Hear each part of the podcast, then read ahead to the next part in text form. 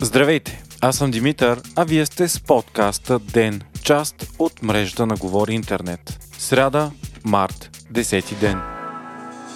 Третата вълна на COVID-19 в България вече е факт, а размерите й доближават пика от втората през ноември и декември. Само днес са открити нови 3502 случая. В болница вече са 6017 души, от които 497 в тежко състояние, а починалите за денонощието са 138. Общините в страната постепенно започват да затягат противоепидемичните мерки. От петък всички ученици в София от 5 до 12 клас преминават на дистанционно обучение. Въвежда се и вечерен час за заведенията до 22 часа. Срокът за действие на тези мерки е две седмици. Същите са предложени в Бургас и най-вероятно скоро ще влязат сила. Кметът на София, Йорданка Фандъкова, коментира, че ако заболеваността продължи да се повишава, следващите мерки ще са затваряне на големите търговски центрове и фитнес залите. Премьерът Бойко Борисов пък каза, че толкова либерални мерки като в България няма никъде, но това не означава, че хората не трябва да се пазят, да не внимават и да не носят маски, както и да се събират на големи групи.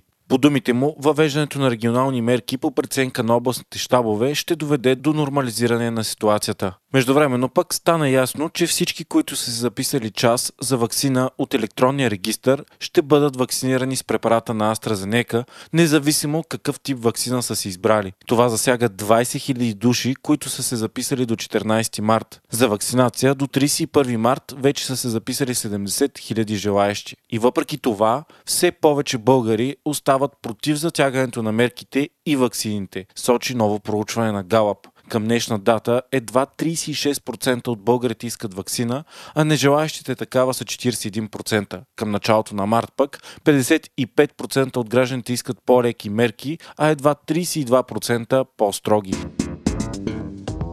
Още преди да бъде одобрена в ЕСА вакцината на Янсен, от компанията обявиха, че са изправени пред производствен проблем. Вакцината на Янсен, която е под разлена на Джонсън и Джонсън, ще бъде одобрена най-вероятно още утре за използване в Европейския съюз. Тя е много обнадеждаваща, защото освен, че има сравнително висока ефективност от 66%, тя се поставя и само на една доза. За второто три месече Янсен трябваше да достави на ЕСА 55 милиона дози, а до края на годината 200 милиона. Все още не е ясно с колко и дали въобще ще бъдат намалени доставките. Заявеното от българското правителство количество от тази вакцина е 2 милиона дози. Главният прокурор Иван Гешев коментира връщането на 7 от 10 кандидатури за български европейски прокурори от Европейската прокуратура миналата седмица. Гешев твърди, че въобще не вижда проблем в това. Според прокурорската колегия на България и Висшия съдебен съвет, процедурата за избиране на европейски прокурори все още не е приключила и към този момент реално нито една кандидатура не е отхвърлена, а само се иска допълнителна информация. Членовете на прокурорската колегия у нас изразиха недоумение защо такова писмо е изпратено само на България, при това още преди Европейската прокуратура да е получила всички материали, пише Свободна Европа. Такива допълнителни материали ще бъдат изпратени скоро. Британското кралско семейство отговори на отправените обвинения от страна на принц Хари и Меган Маркъл по време на интервюто им с Опра. Интервюто, което в последните дни е водеща световна новина, доведе до една от най-големите кризи в новата история на кралското семейство. От Бъкингамския дворец написаха в официално становище, че са натъжени от това колко са били тежки последните няколко години за Хари и Меган. Според тях повдигнатите въпроси, особено тези по отношение на расата, са притеснителни.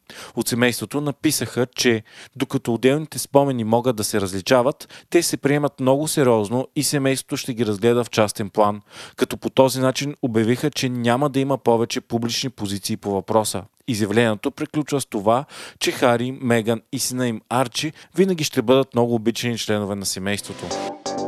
Вие слушахте подкаста Ден, част от мрежата на Говори Интернет. Водещ и глава редактор бях аз, Димитър Панеотов, а аудиомонтажът направи Антон Велев.